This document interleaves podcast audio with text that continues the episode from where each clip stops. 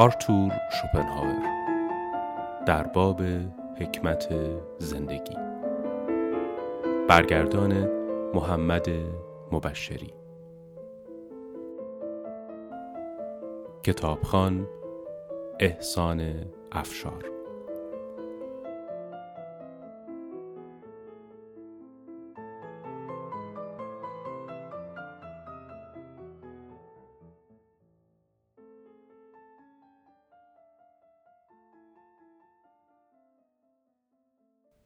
فصل چهارم.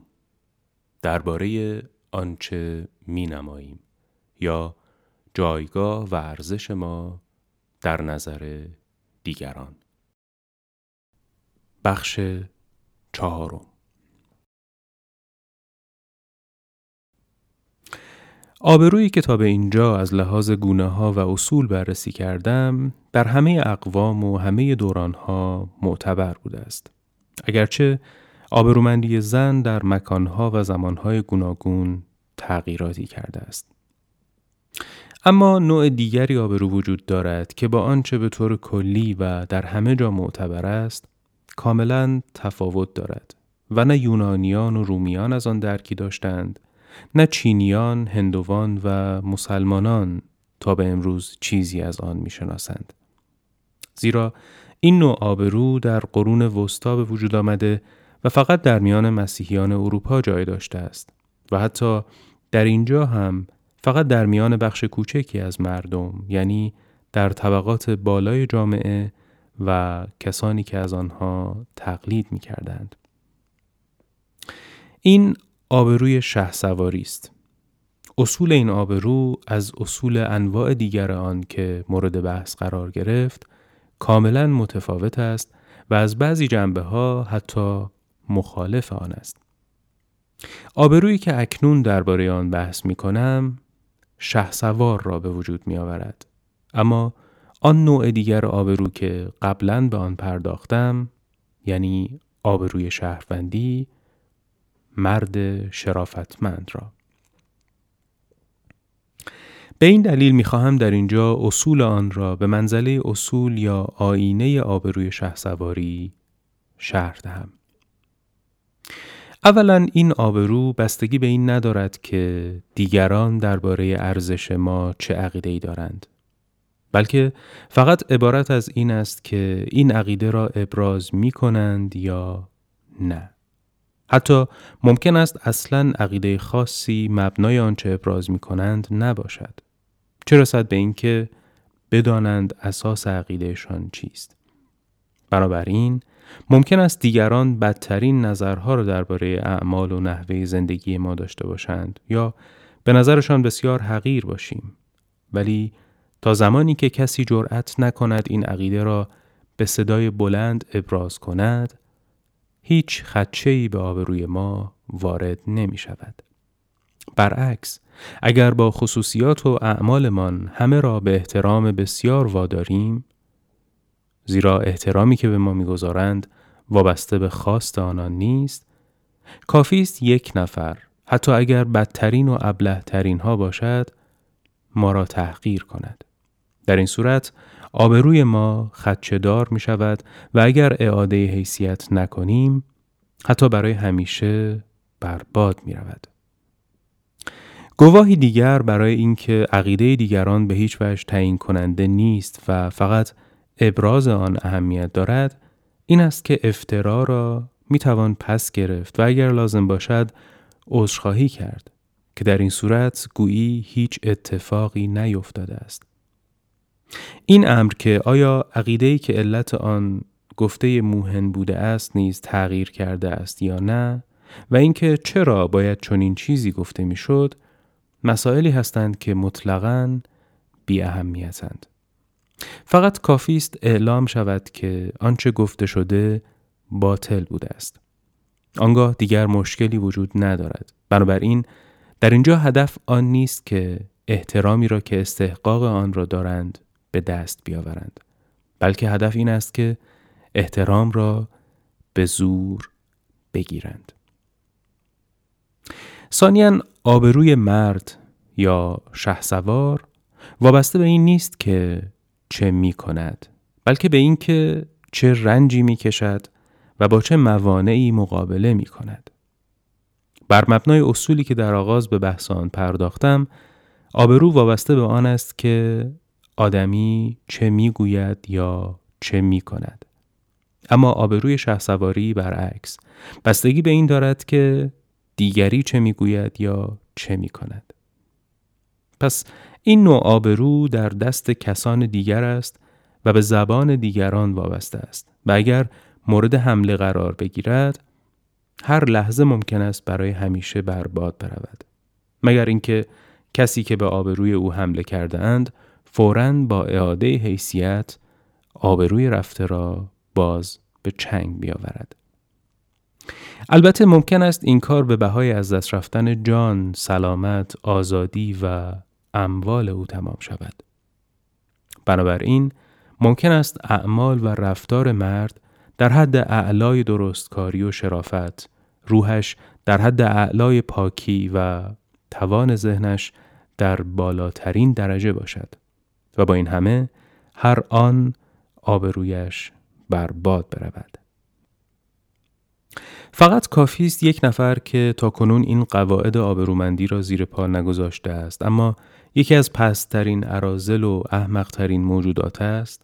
یک تن پرور، یک قمارباز بدهکار.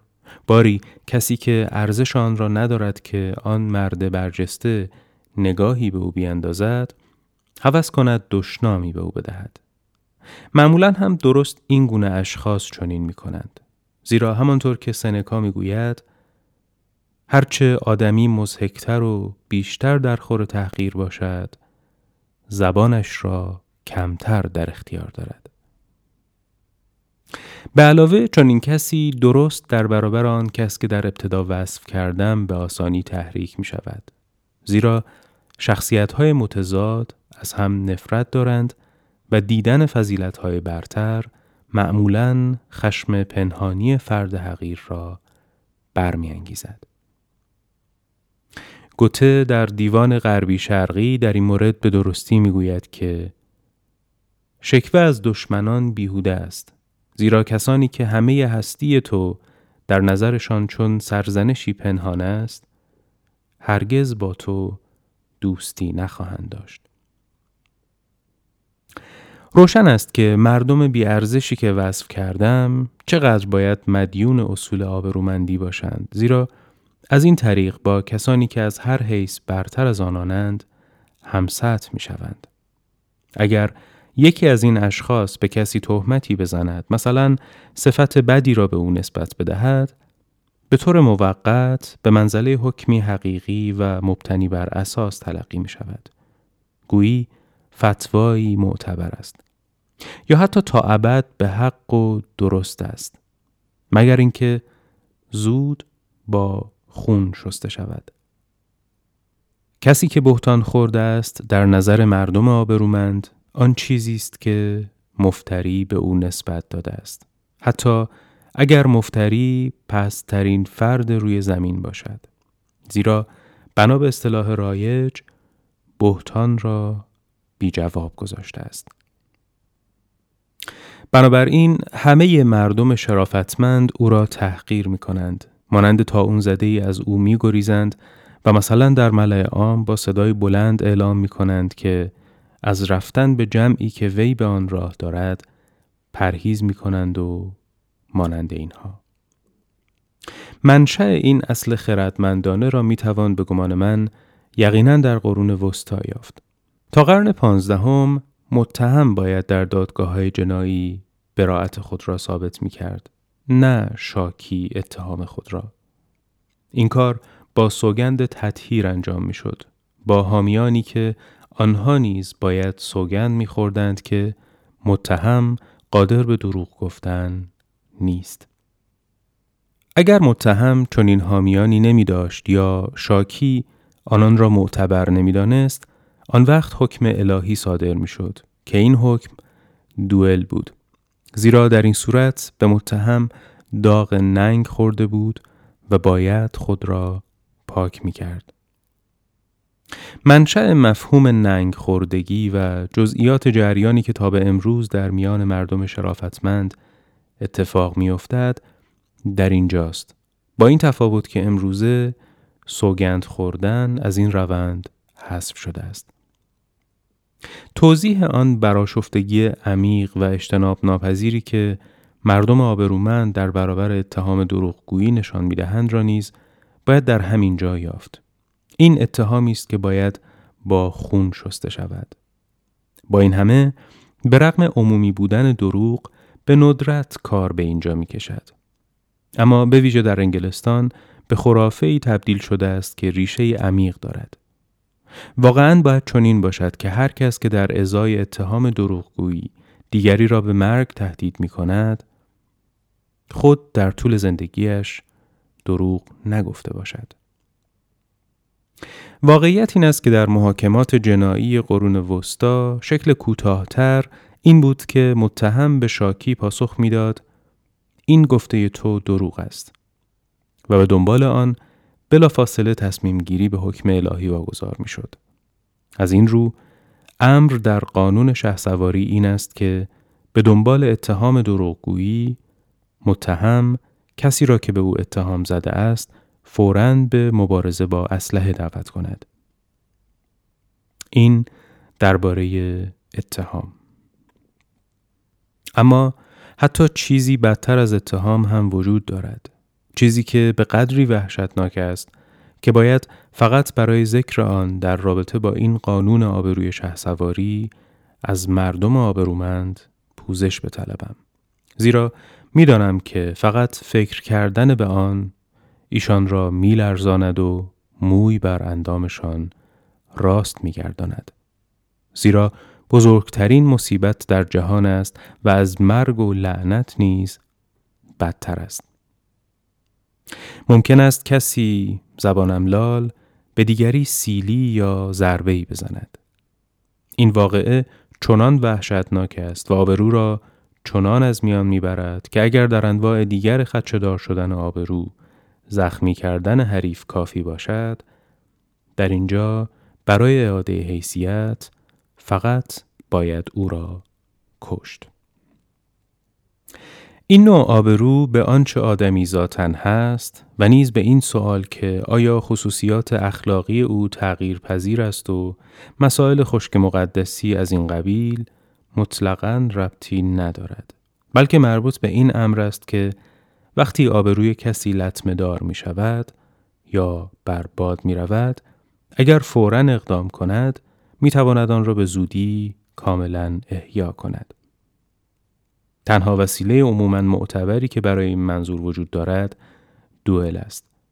اما اگر توهین کننده از طبقاتی نباشد که به قوانین آبروی شهسواری اعتقاد دارند یا زمانی برخلاف آن قوانین رفتار کرده باشد راهی مطمئن برای مقابله با حد حرمت وجود دارد چه توهین عبارت از ضربه بدنی بوده باشد چه لفظی در این حالت اگر کسی که مورد اهانت قرار گرفته مسلح باشد می تواند حریف را در جا یا حداکثر یک ساعت بعد با شمشیر مجروح کند.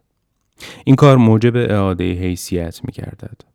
اما اگر بخواهند برای جلوگیری از عواقب نامطلوب از این عمل خودداری کنند یا مطمئن نباشند که توهین کننده تابع قوانین آبروی شهسواری هست وسیله تسلی بخش دیگری نیز هست که عبارت است از آوانتاژ یا برتری.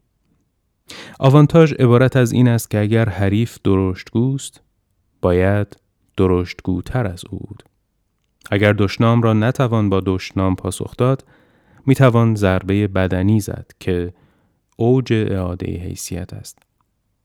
پاسخ سیلی ضربه های چوب است. پاسخ ضربه های چوب تازیانه است. حتی بعضی ها در پاسخ به تازیانه آب دهان انداختن به حریف را وسیله مناسب می دانند. فقط وقتی که این ابزارها کارایی نداشته باشند باید اقدام به ریختن خون کرد. این روش تسلی بخش مبتنی بر اصل زیر است. همانطور که دشنام خوردن ننگ است دشنام دادن افتخار است به عنوان مثال ممکن است حقیقت، حقانیت و عقل از آن دشمن من باشد اما من به او دشنام می دهم در این صورت حق و آبرو از او سلب می شود و از آن من می گردد. اما او در این میان موقتا آبروی خود را باخته است تا زمانی که آن را اعاده کند. نه با اعمال حق و عقل بلکه به وسیله تیراندازی یا با ضربه شمشیر. بنابراین درشتگویی خصوصیتی است که از دیدگاه آبرومندی جایگزین هر خصوصیت دیگر می شود یا بر هر خصوصیت دیگر غالب است. هر کس که درشتگوتر باشد بیشتر حق دارد. نکته همین است و بس. هر حماقت، بیادبی و بدی را که کسی مرتکب شده باشد می تواند با درشتگویی پاک کند و فوراً به آن مشروعیت بدهد. اگر در بحثی یا گفتگویی دیگری در مورد موضوعی بیشتر از ما مطلع باشد، عشق بیشتری به حقیقت نشان دهد، حکمش درستتر باشد و فهم بیشتری داشته باشد یا به طور کلی برتری ذهنی خود را نمایان کند، به طوری که ما را تحت شعا قرار دهد، می توانیم همه این برتری های حریف و بیمایگی برملا شده خودمان را در یک لحظه از میان برداریم و با توهین و درشتگویی برتری را از آن خود کنیم. زیرا درشتگویی به هر استدلالی چیره می گردد و بر شعور سایه می افکند. بنابراین مثلا اگر حریف به دشنام ما اعتنا نکند و با دشنامی شدیدتر آن را پاسخ نگوید و در نتیجه وارد مسابقه شرافتمندانه آوانتاژ نشویم پیروز شده ایم و آبرو از آن ماست. حقیقت، شناخت، فهم، شعور و شوخ طبعی باید عقب نشینی کنند و میدان را به درشتگویی قدر قدرت واگذارند. از این رو مردم شرافتمند به محض اینکه کسی نظری ابراز کند که با نظر آنها مطابقت نداشته باشد یا فهم بیشتری از آنان نشان دهد حالت سوار شدن بر اسب جنگی را به خود می‌گیرند و اگر مثلا در مناقشه در مخالفت قادر به استدلال نباشند متوسل به درشتگویی می شوند که کار همان استدلال را می کند و آسانتر در دسترس است. به این طریق پیروزمندانه از معرکه نجات می‌یابند. از اینجا معلوم می شود که مردم کاملا حق دارند که از این اصل آبرومندی که لحن مراوده را در جامعه تلطیف می کند تجلیل کنند. این اصل از اصل دیگری ناشی می شود که روح تمامی این قوانین است. بالاترین کرسی قضاوت که می‌توان در همه اختلافات مربوط به آبرو به آن رجوع کرد دادگاه زور بدنی یعنی حیوانیت است زیرا هر خشونت در اصل بازگشتی است به حیوانیت به این معنا که مبارزه نیروهای فکری یا حق اخلاقی را ناکارا جلوه می دهد و مبارزه نیروهای بدنی را جایگزین آن می کند. مبارزه ای که نزد نوع بشر که طبق تعریف فرانکلین حیوانی ابزار سازه است با سلاح مخصوص به خودش در دوئل صورت می گیرد و به تصمیمی غیرقابل برگشت جامعه عمل می پوشاند. این اصل اساسی به همان حق زور معروف است که مانند اصطلاح فرزانگی ابله اصطلاحی تعنامیز است. بنابراین آبروی شه سواری باید مطابق با آنچه گفته شد آبروی زور نامیده شود. اگر چنان که قبلا دیدیم آبروی شهروندی در رابطه با مال من و مال تو یعنی حقوق فردی اجرای تعهدات پذیرفته شده و وفای به قول امری کاملا وجدانی است. قانونی که مربوط به آبروی سواری می شود برعکس به منتها درجه آزادی اشرافی دارد. فقط یک پیمان را نباید شکست و آن سوگند به شرف است. یعنی حرفی که در ارتباط با آن بگویند سوگند به شرفم. که از آن می‌توان این فرض را نتیجه گرفت که هر پیمان دیگری را می شود شکست. حتی اگر کسی این پیمان را هم شکست می تواند در صورت نیاز با وسیله‌ای که اعتبار عمومی دارد آبروی خود را نجات دهد که این وسیله دوئل است. در این صورت فرد باید با کسانی که ادعا می کنند او به شرف خود سوگند خورده است دوئل کند. به علاوه تنها یک دین وجود دارد که حتما باید ادا شود و آن بدهی در قمار است که به همین منوال قرض شرافتی نامیده می شود. در مورد همه بدهی های دیگر می توان یهودیان و مسیحیان را سرکیسه کرد بیان که به آبروی شهسواری لطمه ای وارد شود. هر خواننده بیطرف در نگاه اول در میابد که این قانون عجیب، وحشیانه و خنده آور از ذات طبیعی بشر یا بینش سلیم روابط انسانی ناشی نشده است. به علاوه هیته بسیار محدود اعتبار آن این امر را تایید می کند. زیرا این قانون فقط در اروپا و تنها پس از قرون وسطا و در این دوران هم فقط نزد اشراف، نظامیان و کسانی که از آنها تقلید می کنند معتبر است. زیرا نه یونانیان این آبرو و اصول آن را می شناختند، نه رومیان، نه ملتهای بسیار فرهیخته آسیا، چه در عصر قدیم و چه در عصر جدید.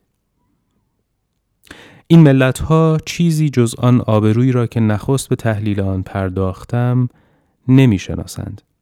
بنابراین نزد همه آنان آدمی بر مبنای آنچه می کند و نمی کند اعتبار دارد. نه بر مبنای آنچه دهان لقی از روی هوا و هوس درباره او می‌گوید.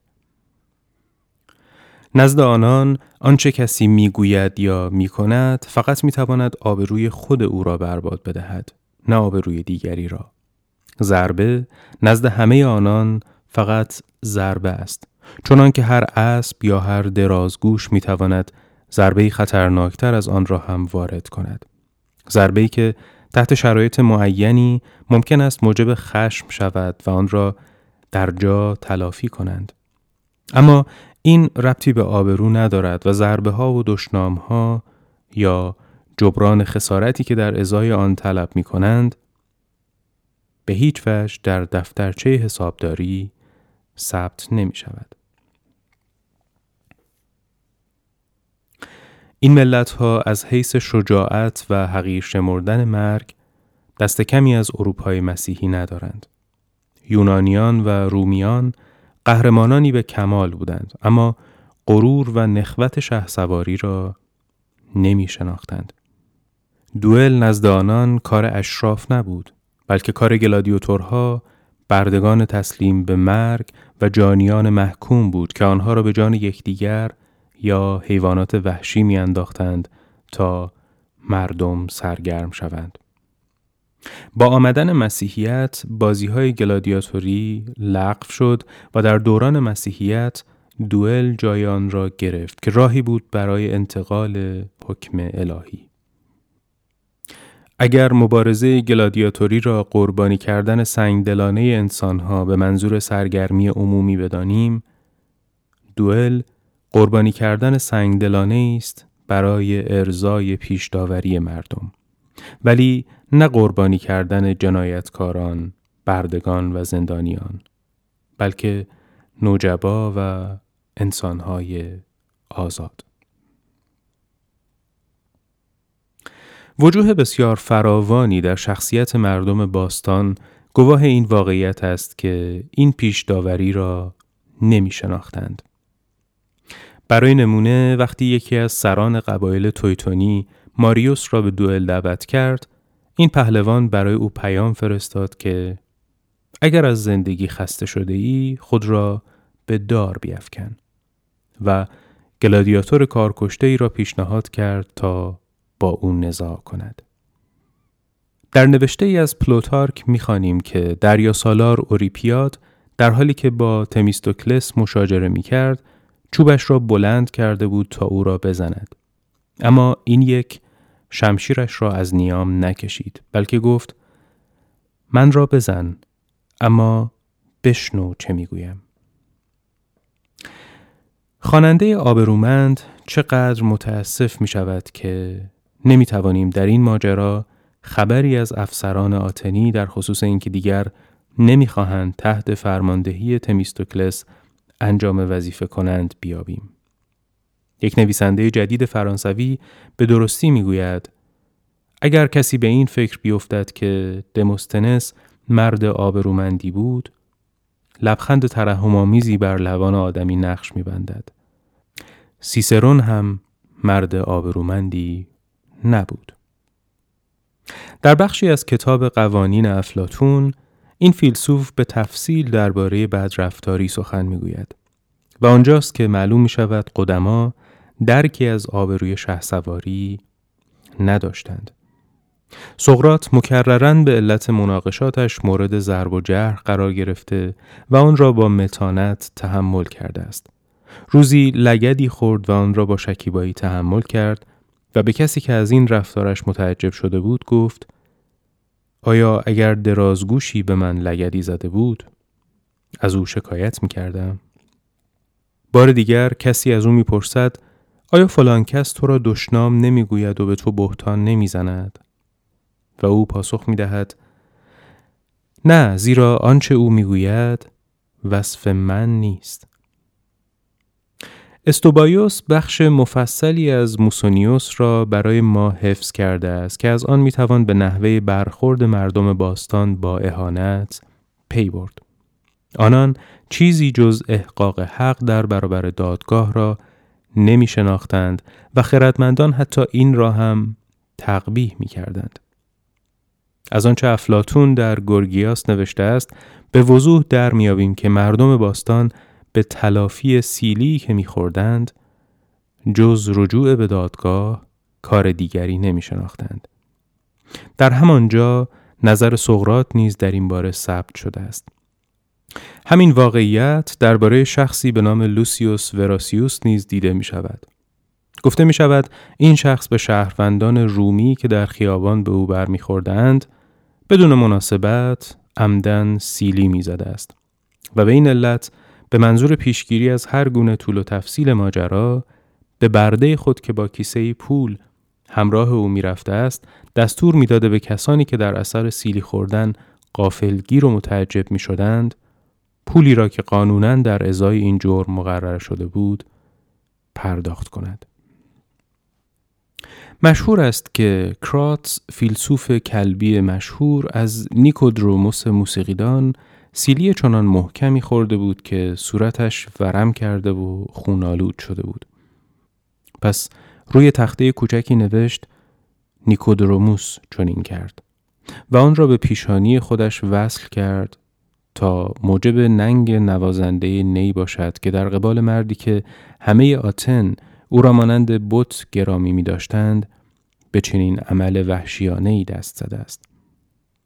از دیوژنس نامه به ملسیپوس در دست داریم که در آن می نویسد پسران مست آتنی او را زدند و اشاره می کند که این کار آنان برایش اهمیتی ندارد. سنکا در کتاب درباره استقامت خردمند در این باره به تفصیل بحث می کند تا روشن کند که خردمند به اهانت بیعتناست. در فصل چهاردهم می نویسد اگر خردمندی را با مشت بزنند چه می کند؟ همان کاری را می کند که کاتو کرد هنگامی که کسی به او سیلی زد. او خشمگین نشد. انتقام این اهانت را نیز نگرفت. آن را به او نبخشود بلکه فقط گفت که کار مناسبی نبوده است. در پاسخ خواهید گفت آری اما آنها فرزانه بودند. آیا شما ابلهید؟ پس می‌بینیم که مردم باستان اصل آبروی شهسواری را به طور کلی نمی شناختند. چرا که یک سر به دیدگاه طبیعی و بدون پیش داوری وفادار می ماندند و از این رو تحت تأثیر این افکار شوم و مصیبتبار قرار نمی گرفتند. بنابراین سیلی برای آنان چیزی جز آنچه هست نبود. یعنی خدشه کوچک بدنی. در حالی که برای مردم عصر جدید تبدیل به فاجعه و موضوعی برای نمایشنامه های تراژدی شده است. مثلا در نمایشنامه سید اثر کورنی همچنین در یک تراژدی جدید آلمانی به نام قدرت روابط که در واقع میبایست نام آن را قدرت پیشداوری میگذاردند اینها نمونه های این واقعیتند اما اگر حتی یک بار در پارلمان فرانسه کسی در گوش دیگری بزند پژواک آن در سراسر اروپا شنیده می شود. حال به این مردم آبرومند که در اثر به یاد آوردن آثار کلاسیک فوق و مثالهایی که از عهد باستان آوردم رنجید خاطر شدند پیشنهاد می کنم که به عنوان پادزهر در شاهکار دیدرو به نام ژاک قضا و قدری داستان آقای دگلان را بخوانند که نمونه برگزیده از آبرومندی جدید شهسواری است تا از آن بهره مند شوند و لذت ببرند.